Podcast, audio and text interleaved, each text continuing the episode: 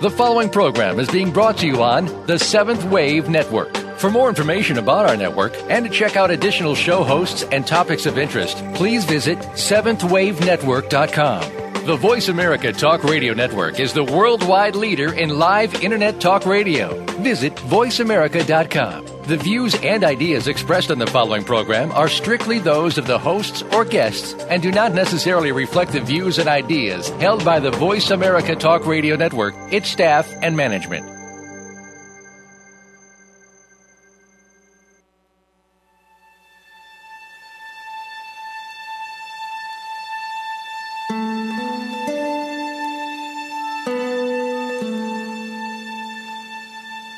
Good afternoon, and welcome to Authentic Living with Andrea Matthews. Over the next hour, you'll learn how to see your true self in the midst of life's twists and turns. You'll be challenged to think outside of the box when it comes to the mysteries of life. Now, here's your host, Andrea Matthews. Good afternoon, and welcome to Authentic Living. You know, many of us have noticed that there's definitely a shift in consciousness taking place in our world, a shift that has many turning inward for their spiritual awareness rather than outward to a specific dogma, creed, or tradition. Not only that, but we are also seeing much more acceptance of the deeper psychological realm of existence, even in the mainstream, even on mainstream mainstream TV. People are simply beginning to get it that life is more than just eating and sleeping and paying the bills. People are very often seeking something deeper, higher, and more true. Dr. Beverly Lanzetta is here today to talk to us about this shift in global consciousness. She has an extensive career in studying global spirituality, which began more than 30 years ago after a deep spiritual experience of her own. She spent several years as a spiritual director, teacher, and healer, and later, after receiving her PhD from Fordham University, she served as a professor of religious studies in several liberal arts colleges, including Grinnell, Prescott, and Villanova University. She's author and editor of six books, including the subject of our discussion today, the beautiful book, The Emerging Heart, Global Spirituality and the Sacred, as an ordained interfaith minister and monastic, she is the founder of four faith initiatives Desert Interfaith Church, Interfaith Theological Seminary, Hesychia School for Spiritual Directors, and Scala Divina. A respected retreat leader, a contempl- contemplative educator, she is currently affiliated with the University of New Mexico, Albuquerque, as a research scholar. Welcome, Beverly, to our show. I'm so glad that you're taking of your time and energy to talk with our listeners today. Thank you, Andrea. I'm really happy to be here today as well. All right. Well, I want to talk uh, for, just with you personally about what is it that we all need to understand about how your spiritual experience led you to the life you initiated afterward. Well, um, as I mentioned in Emerging Heart, when I was in my late 20s, I had a, a life changing religious experience which um, brought me sort of face to face with um, what I would call the nonviolence and radical openness of the divine. Uh, in that experience, I, I had a deep feeling of um, how religious exclusiveness wounds us and how it leads to all kinds of divisions and violence in our world. And that I began to see that the inner path, the true inner path, had to be not only a mystical path, but a path that um, was inclusive of the great faith traditions, but also understood that we need to uh, practice a deeper openness of heart toward each other. And uh, that was really the beginning of um, not only my teaching life, but uh, all the studies I've done since then. Okay, and you mentioned also in the book that you felt like you were one of the few people, just sort of alone in that for a while, just not able to recognize that other people had some of the same kinds of thoughts and feelings about this that you did for a while, and then you started running into some other people. Yes, well, um, you know, as a as a young woman, I you know I read a lot of the mystics and different people. That it always seemed to me that it was the mystic voice from the past that spoke to me. It was not as many people in my my daily life that I felt I could speak to. And then when I um, wound up at Fordham University in the theology department, uh, working on my doctoral degree, I realized that there was really a whole history of in-depth thought about these issues, and many people today who were searching for the same thing, which was, you know, a spiritual life that was authentic and profound, but not necessarily tied to a religion. I mean, many people I know practice a faith such as Christianity or Buddhism, but even within that faith, they also felt that they that their faith required them to be open to others. So this combination of um, studying the, the scholarship of you know the last you know several hundred years and also meeting other people who were practicing the same way was very instructive for me. Yeah, and I think that that's an experience that uh, I certainly have had that experience, and I, I'm certain that other people have had a similar experience of sort of having your own personal spiritual awareness and and uh, and not being able to meet other people in your daily world that are um, of like mind until you sort of get to a new place in your life and then all of a sudden you start meeting all these other people. And i think that's what's important about global consciousness is that it is becoming more of a global thing. Would you agree with that? Yes i do. I mean when i first started teaching you know over 30 years ago there were very few people who um, really were interested in this sort of idea you know at least in in like we said in our daily life and now today i mean you know, there's statistics that show that 34 million Americans in the latest poll claim to be um, spiritual but not religious or unaffiliated with a particular tradition. So there's a, a large movement going on of people uh, seeking not only to a personal spirituality, but a, a personal spirituality that is rooted in an authentic practice. And in many cases, uh, we find people you know, pursuing more than one spiritual path. Like there are many people who consider themselves a Jewish and Buddhist, or Quaker and Hindu, or something like that, where they're drawing from more than one tradition, and yet it's not a you know a superficial quest. It's it's something deeper. Mm-hmm. Well, I'm interested also in how these these um, global consciousness sh- shifts happen over time. You mentioned in your book that every time the world shifts in consciousness, it comes on the heels of some new revelation. What do you think the new revelations are that are occurring previous to this current global shift in consciousness? Well, that's a that's a really interesting question. I mean, there's I always think of um, uh, when I when this question is asked, I always think of the um, this notion of the axial period, which was first um, articulated by a, a scholar named Karl Jaspers in a book he wrote called The Origin and Goal of History in 1949 and he coined the term axial period to describe uh, a time in history which he claimed was between approximately 800 and 200 BCE as a worldwide shift in consciousness. He said that um, at this period, some of the great minds that we think about today, such as um, the Jewish prophets Isaiah and Elijah, um, the Greek philosophers Plato and Aristotle, the um, the Upanishads coming out of India, Lao Tzu, and Buddha, and so forth, he felt that these uh, great minds brought a shift in consciousness in the world, that a new kind of consciousness that was shifting humanity from the communal worldview held by indigenous peoples to one which emphasized, you know, individual identity and a self-reflective consciousness uh, Jaspers held that it was also in this period that analytical and critical thought, uh, what we would call today science and philosophy, became the dominant mode of consciousness, suppressing and superseding the earth wisdom of tribal cultures. Um, and he, he believed that the major world religions by which we live today were established, coming after, of course, with uh, Jesus and then Muhammad and so forth.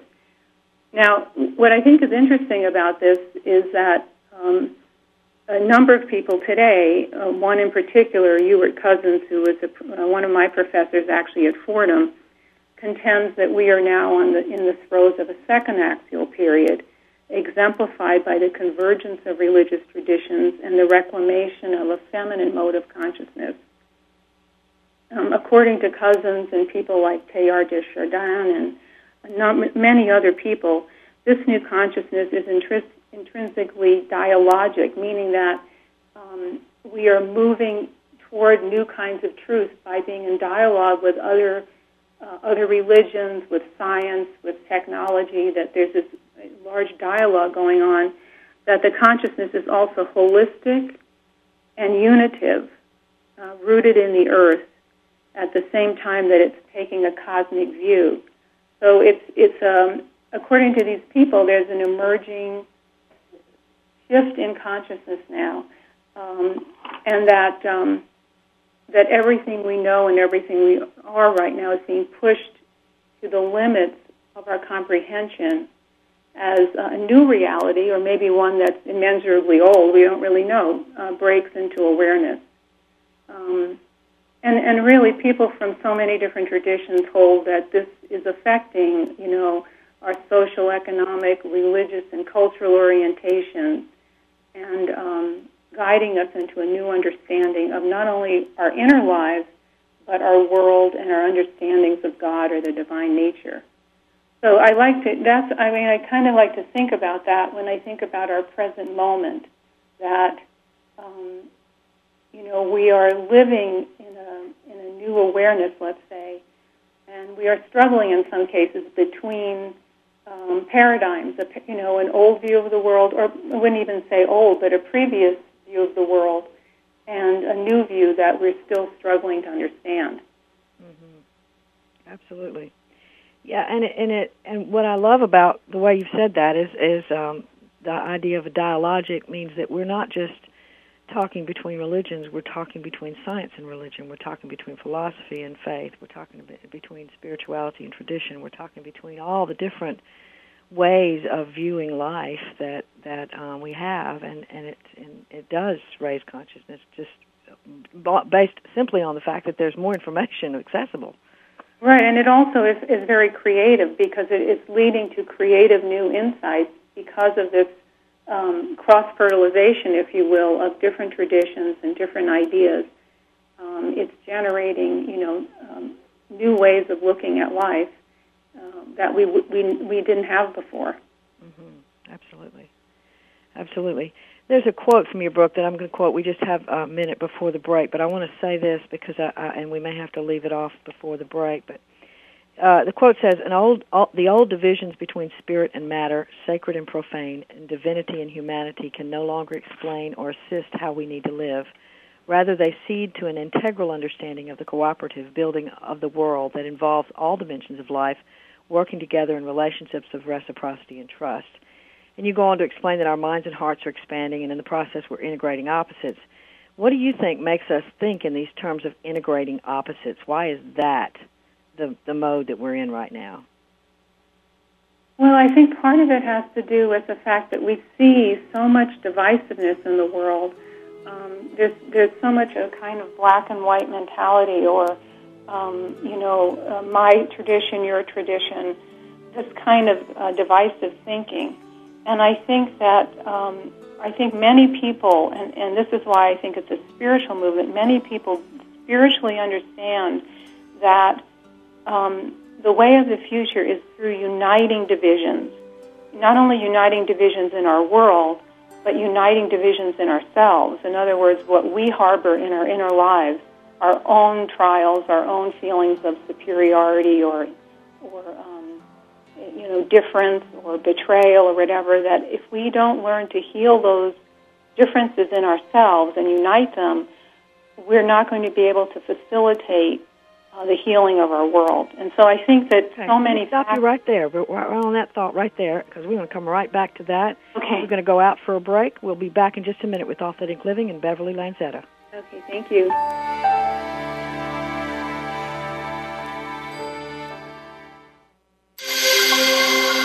Awakened Media for a transforming world. Seventh Wave Network. I begin each day with an intention to be open to guidance, to expect guidance, to trust and appreciate when guidance comes. With these intentions, each day is easier to navigate. Hi, I'm Sonia Choquette. When I decided to trust my guidance and further my education, I chose the American Institute of Holistic Theology, AIHT. It was a soulful pathway to deep learning. In my own home, on my own schedule, I earn my PhD in metaphysics. You know, the value of wisdom only grows, and in developing our own gifts, we can help others evolve too. That's how it works. these self paced programs in holistic health, metaphysics, holistic ministries, parapsychic science, and holistic theology can embolden your spirit to change the world. And the time has come for us all to do our part in changing the world. So in this moment, call the American Institute of Holistic Theology. The number is 1 800 650 4325. In this moment, visit aiht.edu. All my love. When I found out my jeans were made using child labor in sweatshops, I wrote a letter to the company saying, reconsider your labor practices. A few months later, I get a letter back saying, thanks for being a loyal customer, and they included a coupon for a 25% discount on their jeans. So I got smart, wrote letters every day to all the stores that carry the brand, asking them to stop supporting the companies who use child labor in sweatshops. And I just kept getting letters back, thanking me for my concerns, and more coupons for more discounts on more jeans. So I'm telling my friend about it, and she flips out, saying that between all the letters and coupons, some paper company cut down a small forest, driving off two indigenous tribes, hundreds of endangered animals, killing thousands of plant species, some of which may have contained vaccines for HIV, cancer, and syphilis. Meanwhile, the guys cutting down the trees are 13 year old kids who work night and day for months just to save up enough money to buy a pair of jeans made by child labor in sweatshops. Saving the world isn't easy, but saving a life is. Just one pint of blood can save up to three lives. Visit bloodsaves.com to learn more. This public service announcement was brought to you by the Ad Council. Listening on a higher dimension. Seventh Wave Network.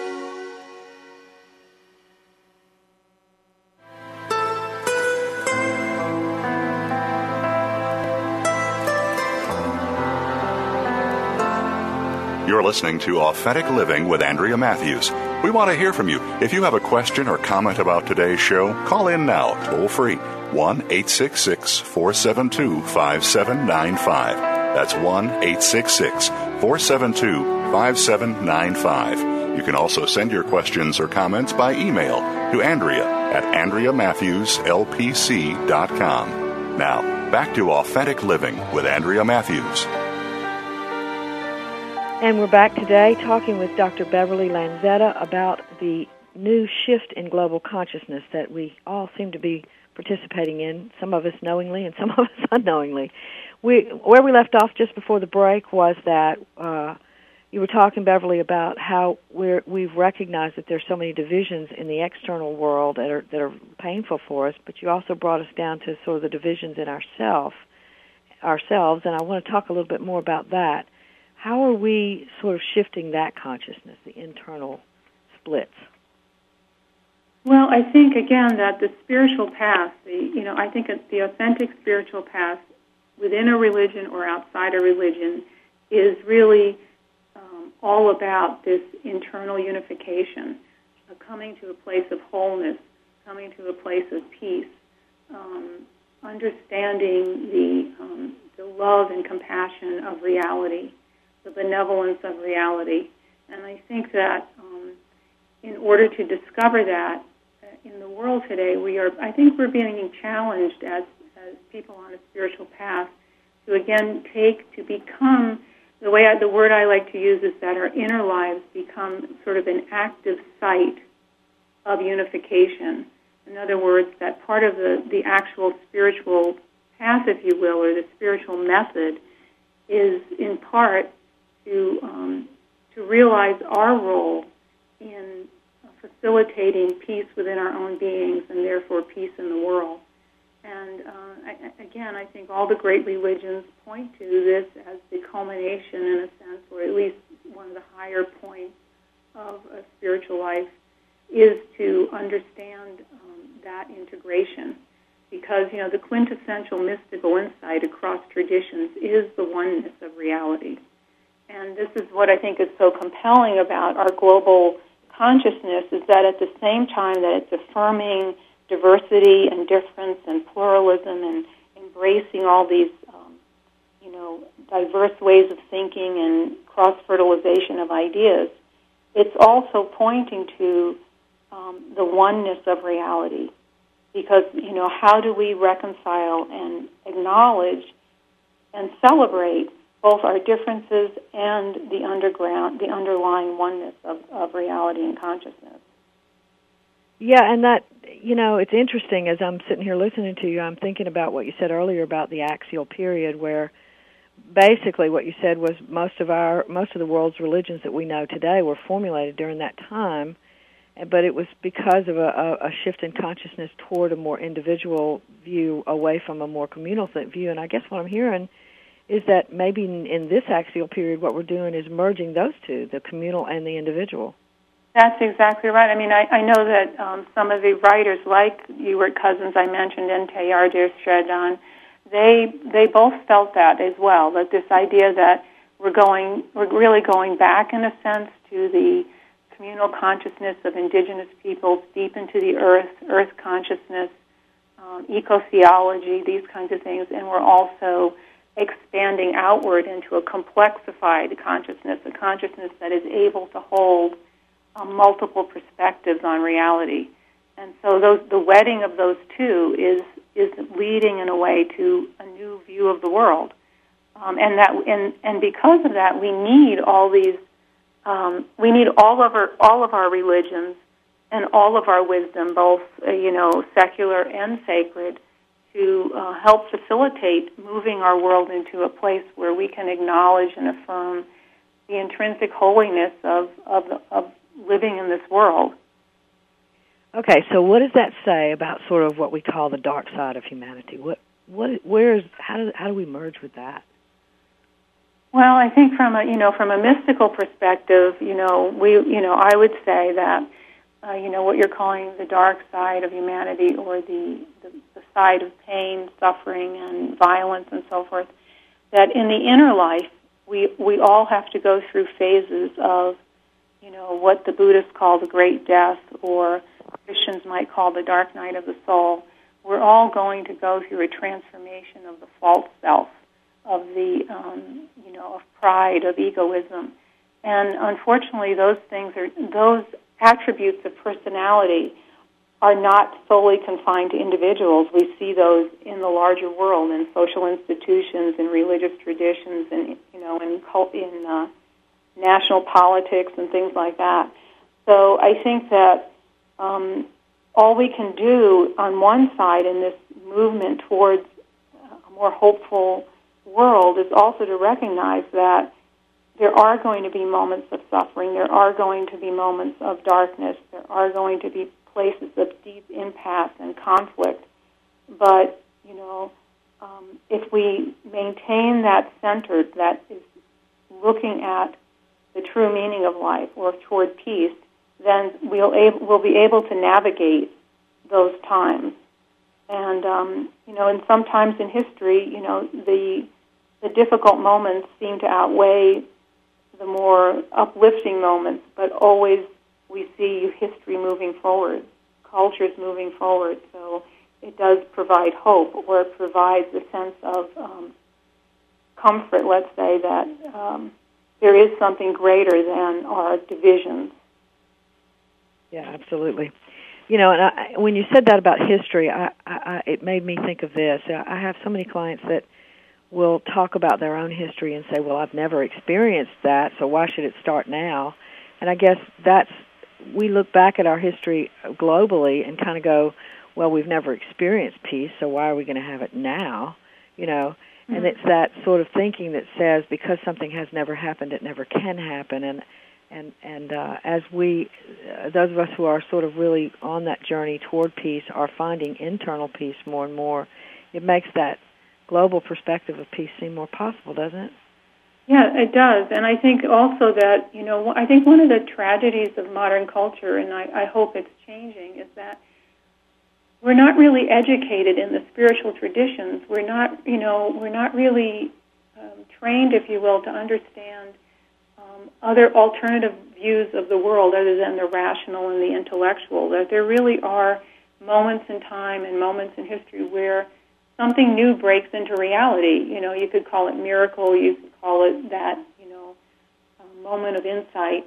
But I think that having an understanding of the history of the spiritual journey of humanity, not just of our time or one tradition, but the whole trajectory, uh, which we are privileged to have today with, with so much being written and uh, so much scholarship done on the world's religions, that when we take the long view, we see that really what is what is amazing is that in any given moment, something unexpected can happen, and um, I think even you know our recent history shows that.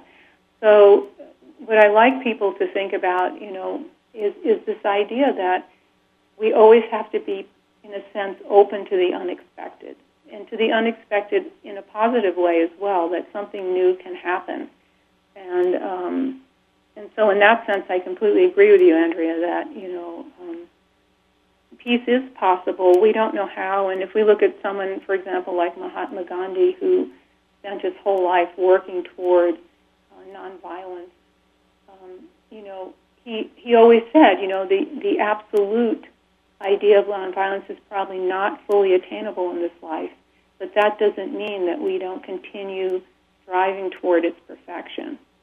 And I think that that is really a, a model that I try to live by. That we, you know, we may never fulfill the cap- the total capacity of who we are as human beings, but we can, on a daily basis, strive toward um, greater equanimity, greater compassion, and so forth.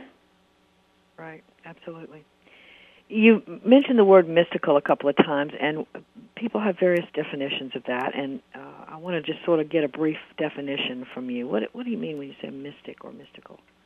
Well, that's a great question because it is one of those words, you know, mystical spirituality. People have, you know, always wonder what that means. And I think, you know, the way I uh, define it, and I think it's is is sort of this notion that there are moments in life where we have um, the experience of presence or feeling that we have touched the source of reality, and sometimes that um, direct experience of something beyond us, the unseen world, the transcendent world, or God, or whatever word we use, um, can come spontaneously. Sometimes it comes through prolonged meditative practices. But it's a moment when, if you will, the veils of the world part and we see something of what is real, and I put that in capital, you know, capital letters. So mysticism academically is defined as a direct and immediate experience of ultimate reality, however, whatever word you're using for ultimate reality. Um, and also, um, what I like to think of it as actually being touched by some depth, some source of life. That we, it's not just an intellectual thing; it's an experience of being touched by the awe, the awe of of of um, you know what is greater than us. Okay, that all A W E that means the the power of right transcendent thing. Exactly, the power of of of something beyond us. All right. Well, we have to take another break, but we'll be back in just a moment to talk some more with Dr. Beverly Lanzetta about global the increasing global awareness. Okay, thank you.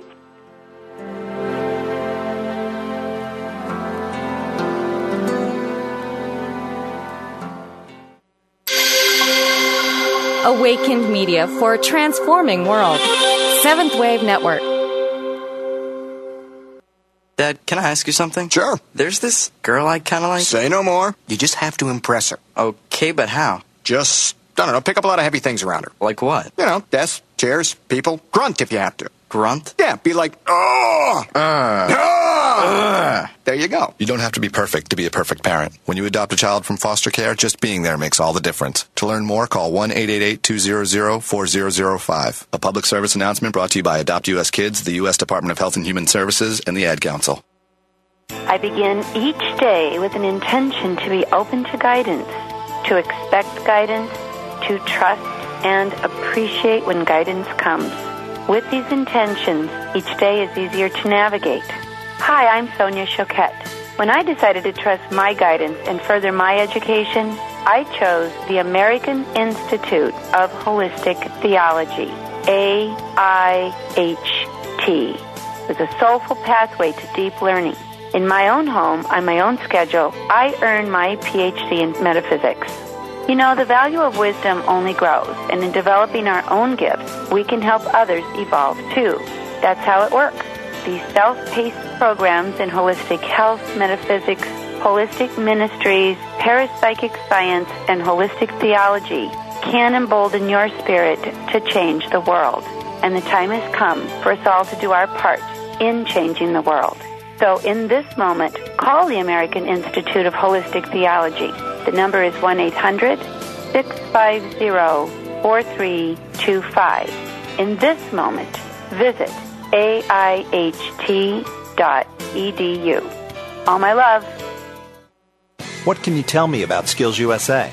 Skills USA teaches you employability skills. So you know how to deal with people, you have teamwork, your resume is going to look awesome. Well, it's important to know your technical skills, but not only that, to have soft skills, the skills of learning how to communicate with people.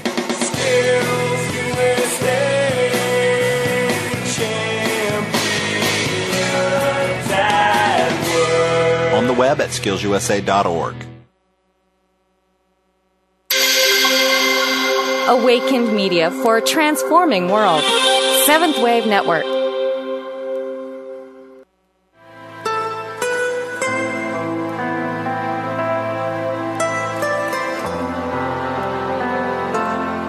You're listening to Authentic Living with Andrea Matthews. We want to hear from you. If you have a question or comment about today's show, call in now, toll free, 1 866 472 5795. That's 1 866 472 5795. You can also send your questions or comments by email to Andrea at AndreaMatthewsLPC.com. Now, back to Authentic Living with Andrea Matthews.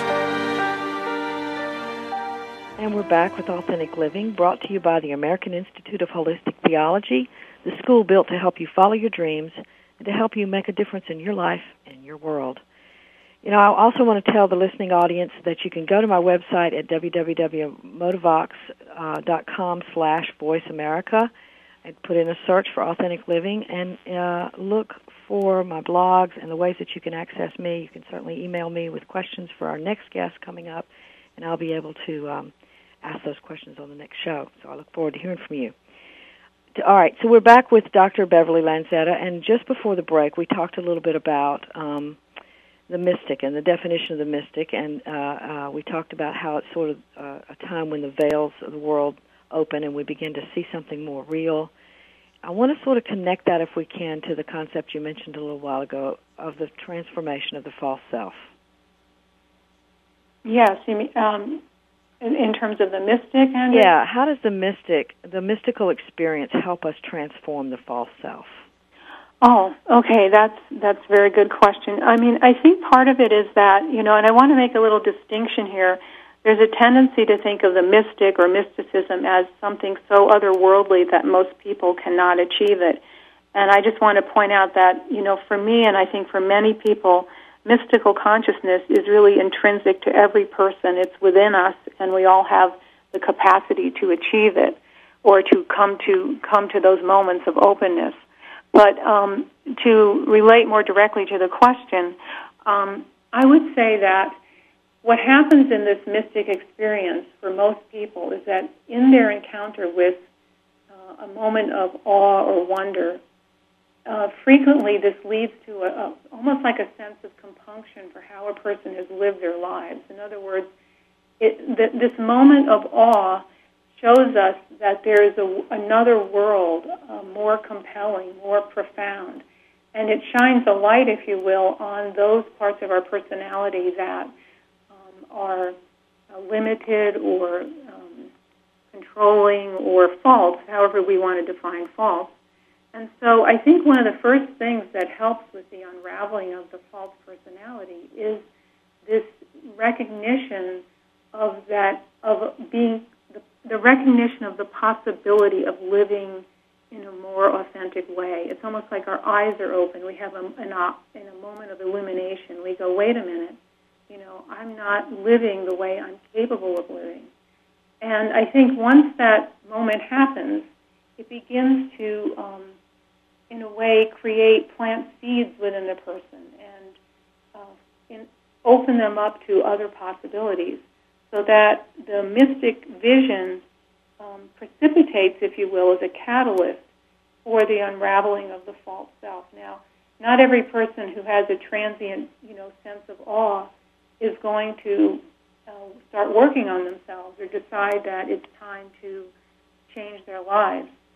But nonetheless, it's it's a start, and I think that one of the things that this this vision of life provides us is a reconnection to the passion that's in, that's within us. And I use the word passion in a particular way here because I think that um, what fuels the spiritual journey, what really helps us to break down the false self, is this deep intention, this deep longing to know what is really real. And it's, a, it's sort of the passion of the quest that gives us the courage to pursue the past. Is, that making sense? Absolutely, absolutely, it is. Yeah, and and we were talking during the break. I, you know, I, I work with so many people as I'm uh, doing therapy, and so many of them will be just longing that sense, that sense of longing that you just spoke of, just longing to be able to sort of touch the hem of the garment of the authentic self and and they are looking for an intellectual path to get there. They want to me to say here's how you do it. You do this and then you do this and then you do this and then you're going to get it. And and mostly it is based on experience. Once you've sort of had some kind of experience where you can tap into what is real inside you from there you begin to go oh okay i get it. That's what's real inside me. And yes it is very much connected to passion so I'm real glad to hear you say that, and I'm also very thankful that you just said that any, every one of us have access to the mystical because I do think that that's the pervasive um, sort of thought out there that we are we're you know some people get to have it and some people don't. I think we can choose to sort of um, recognize that there is that that place within us that has greater depth and and attempt to go there. Absolutely, yes, and and I you know, I just I love there's um, Teresa of Avila, one of the great uh, 16th century mystics. She has a wonderful phrase, and she talks about that the the way to achieve um, the spiritual life is to have a great determination, and that we can't pursue it like we're um, you know just renting a house, like it's something transitory and impermanent. That we have to um, give our whole selves to. We have to literally buy into, if you will. Um, our, the desire and the longing we have, because it's that desire and longing that gives us, again, the strength and the courage to, to move forward. Absolutely, especially when there's a resistance uh, force on the other side of that that might say, well, no, I'm kind of scared to try that. You right. Know? Yeah, absolutely. We have to have some, and I, I don't think it is, it, usually it's not, or never, I would say, is not based on a should. It's not based on some kind of I'm going to do this because this is what I should. And so much of our previous thought about religion had to do with duty and obligation and shoulds. And uh, this is a whole different thing, isn't it? Yes, it is because what what happens when when we are touched, and that's why I like to use these words like passion and touched and evoked and so forth because it really is that way. When we are touched by something that has meaning to us, when we're touched by nature or you know a young child or or you know a feeling of love, um, it it helps us to realize that um, we are we are composed of of a process. We are composed of love of of a benevolence that is really beneath our, all of our social constructions. And if the spiritual life is about anything, it's about getting into that depth, into that stream, in order to um, live from a perspective that is that has the capacity to be um, transformative and holistic.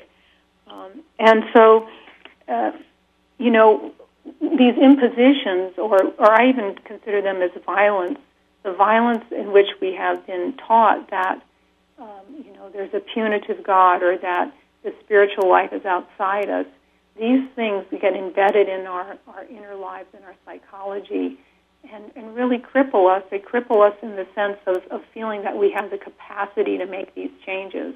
And so, a part of the beginning of the quest really is to recognize that um, we we do have we do have the ability to set, to seek an intention and to um, follow that intention at the same time that we realize, and this is the paradox of the spiritual life, that those moments of, of awe or those moments of mystical insight are given freely. They, they're not something we can make happen. So there's a level of humility and intention that go together, and those things are always at work. Right, right. And and the mystery is in the fact that we're sort of waiting while not waiting. Exactly, or yes, or, or what you know, the, the a- non-action action, as you know, like you we like to say in Taoism, you know, that, that we're we're acting, but we're not acting out of our individual will. Mm-hmm. We're acting out of something deeper than the than the will of, let's say, the individual self or the ego self. We're acting out of life's passion for itself, mm-hmm. The passion in which life was created that we can see all around us, and that's a different stream of consciousness than the stream of consciousness of I'm going to make something happen because I want to. You, you see what I mean? Yes, absolutely. Or because I should or have to. Or, or I exactly. Right, right. I love the way you say in the book that the spiritual spiritual experience is an experience with all of life. Can you say some more about that? Well, yes, and I think one of the unfortunate tendencies, particularly in the Western traditions, down through you know the last centuries has been to make an, a distinction between spirit and body. You know, um, the spiritual life and the rational life, and so forth. And I think the split in consciousness has um, really damaged um, Western thinking. And today, people are realizing that spirituality has to be embodied. The true contemplative life is a life of embodiment that recognizes the the great gift of of, of the physical world, the great gift of nature, the great gift of being in a body. I mean, where are our enlightenment experiences happening? They're happening in our bodies. Um, it's through our bodies that spirit is is speaking into the world, and so our bodies are a great source of wisdom, and so is the body are the bodies of all of nature, you know, the sky and so forth. And so, this holistic view um, is very important today because we, we desperately need a return to that communal consciousness, the earth consciousness, the consciousness of the holiness of all beings.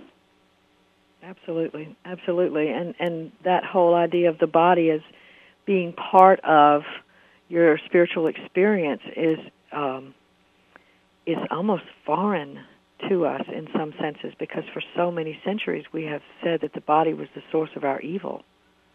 Right, right, and I think this is this is one of the the very hopeful uh, changes that are going on in in the you know the last let's say 50 to 100 years is this integration of you know mind brain research, psychology, spirituality, science, and so forth to look at the whole panorama of what it means to be human and how these different systems that have been separated in terms of study and analysis, how profoundly integrated they are.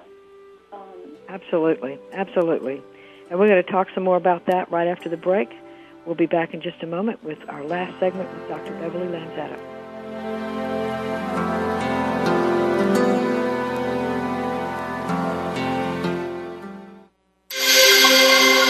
Awakened Media for a transforming world. Seventh Wave Network. Over there, over there's the water. Whoosh, whoosh. And look at all this stuff I'm standing on. It's called sand, and it's everywhere. This woman may sound silly to you and me. It's made up of little tiny pieces of rocks. Teeny little pieces of rocks. But to her two year old son exploring the world around him, she makes perfect sense. How does it feel when you touch the sand? Is it warm? Uh huh. It's hard to hold in your hand, isn't it? Uh huh. Learning starts long before school does, and children are naturally curious. They want to learn. So follow their lead. Take simple everyday moments like sorting laundry or playing on the beach and turn them into learning moments. Is this water? No. Very good. This is sand. Oh, no, no, it's not food, it's sand. We don't eat sand. Turn everyday moments into learning moments.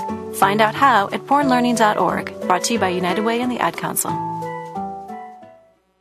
I begin each day with an intention to be open to guidance, to expect guidance, to trust and appreciate when guidance comes. With these intentions, each day is easier to navigate. Hi, I'm Sonia Choquette. When I decided to trust my guidance and further my education, I chose the American Institute of Holistic Theology, AIHT, with a soulful pathway to deep learning. In my own home, on my own schedule, I earned my PhD in metaphysics. You know, the value of wisdom only grows, and in developing our own gifts, we can help others evolve too. That's how it works. These self paced programs in holistic health, metaphysics, holistic ministries, parapsychic science, and holistic theology can embolden your spirit to change the world. And the time has come for us all to do our part in changing the world. So in this moment, call the American Institute of Holistic Theology. The number is 1 800 650 4325. In this moment, visit aiht.edu. All my love. America is facing a skilled workforce shortage.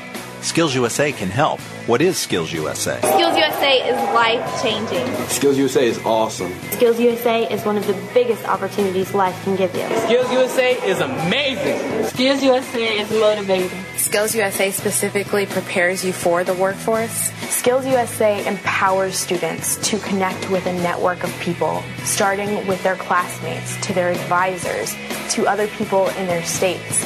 Skills USA allows students to connect with business and industry, to manage their education, and to really get a feel of the real world.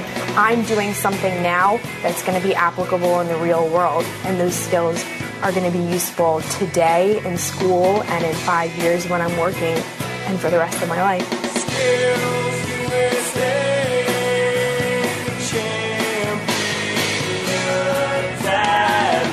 On the web at skillsusa.org.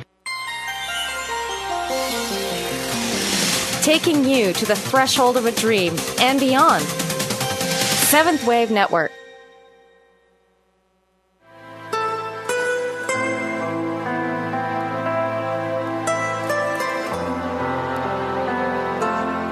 You're listening to Authentic Living with Andrea Matthews.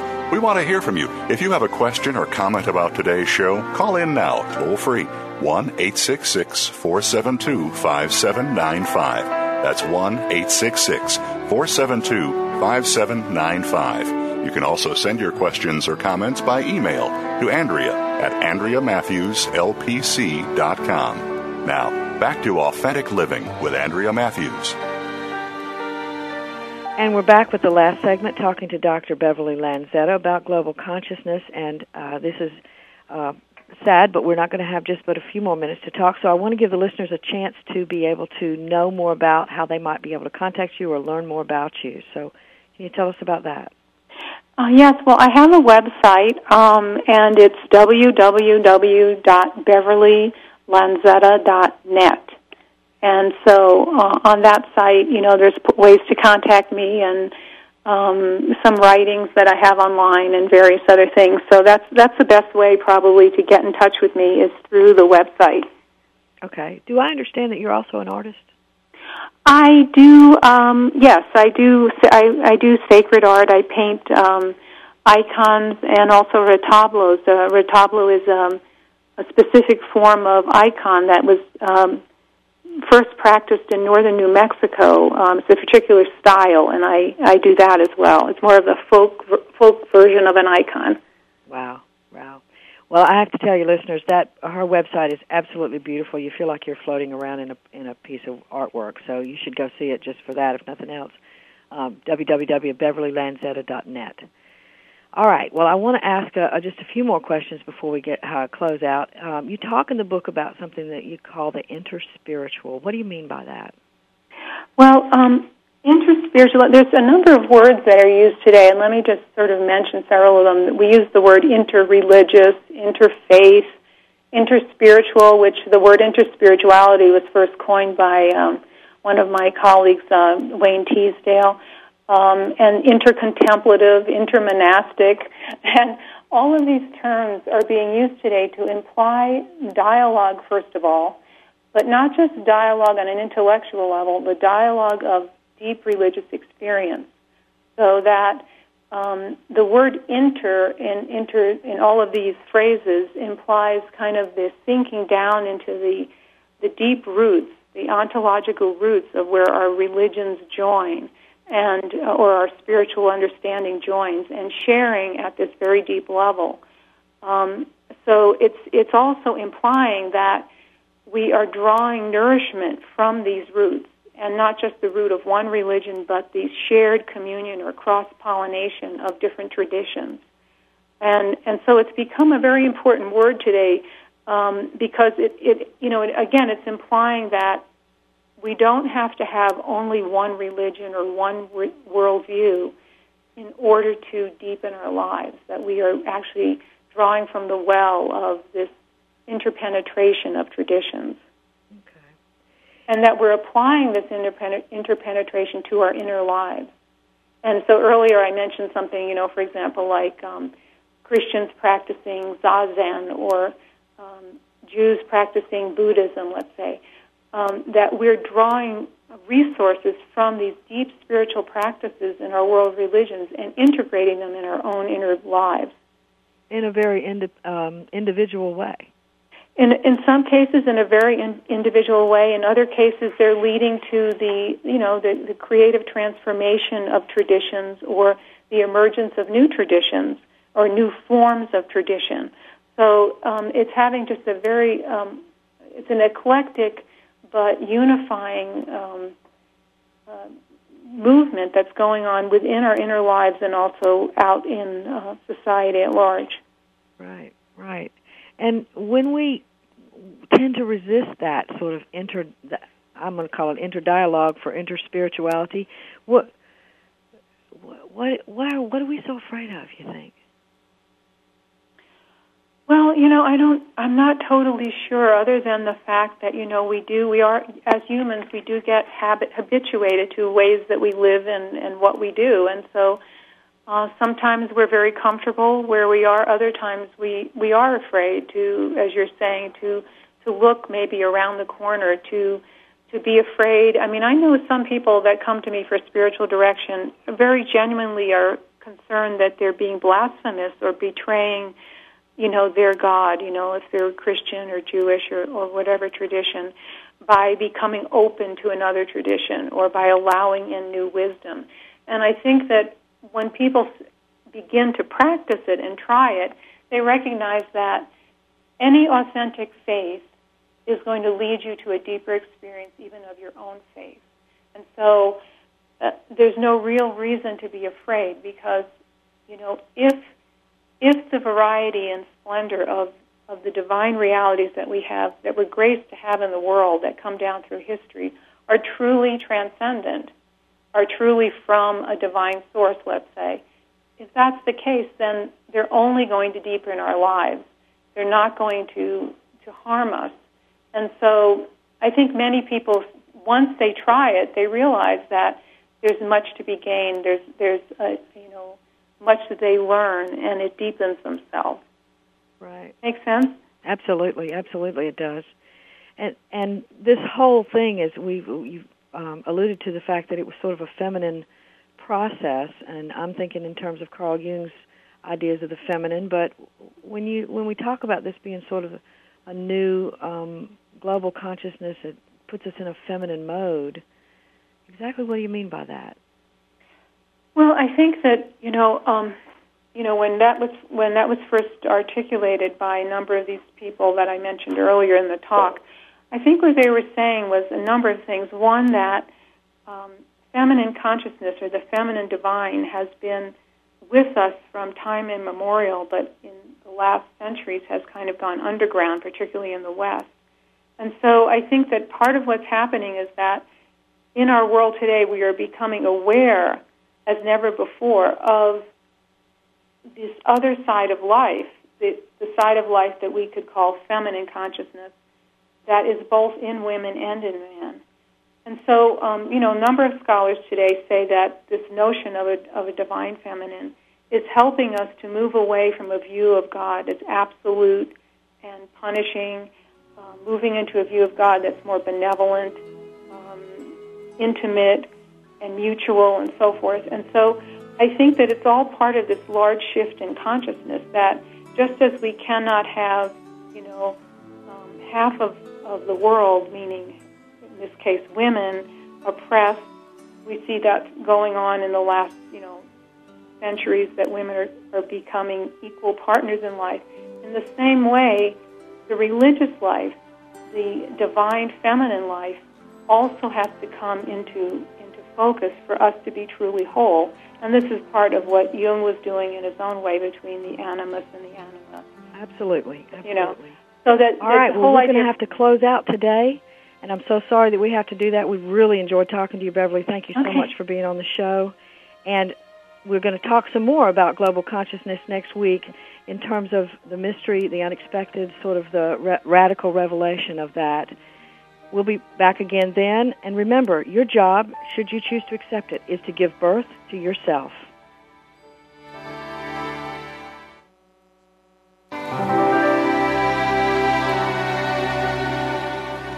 Thanks again for listening to Authentic Living with Andrea Matthews. Join us again next Wednesday afternoon at 1 p.m. Pacific, 4 p.m. Eastern Time, here on the Seventh Wave Network. We'll talk again next week.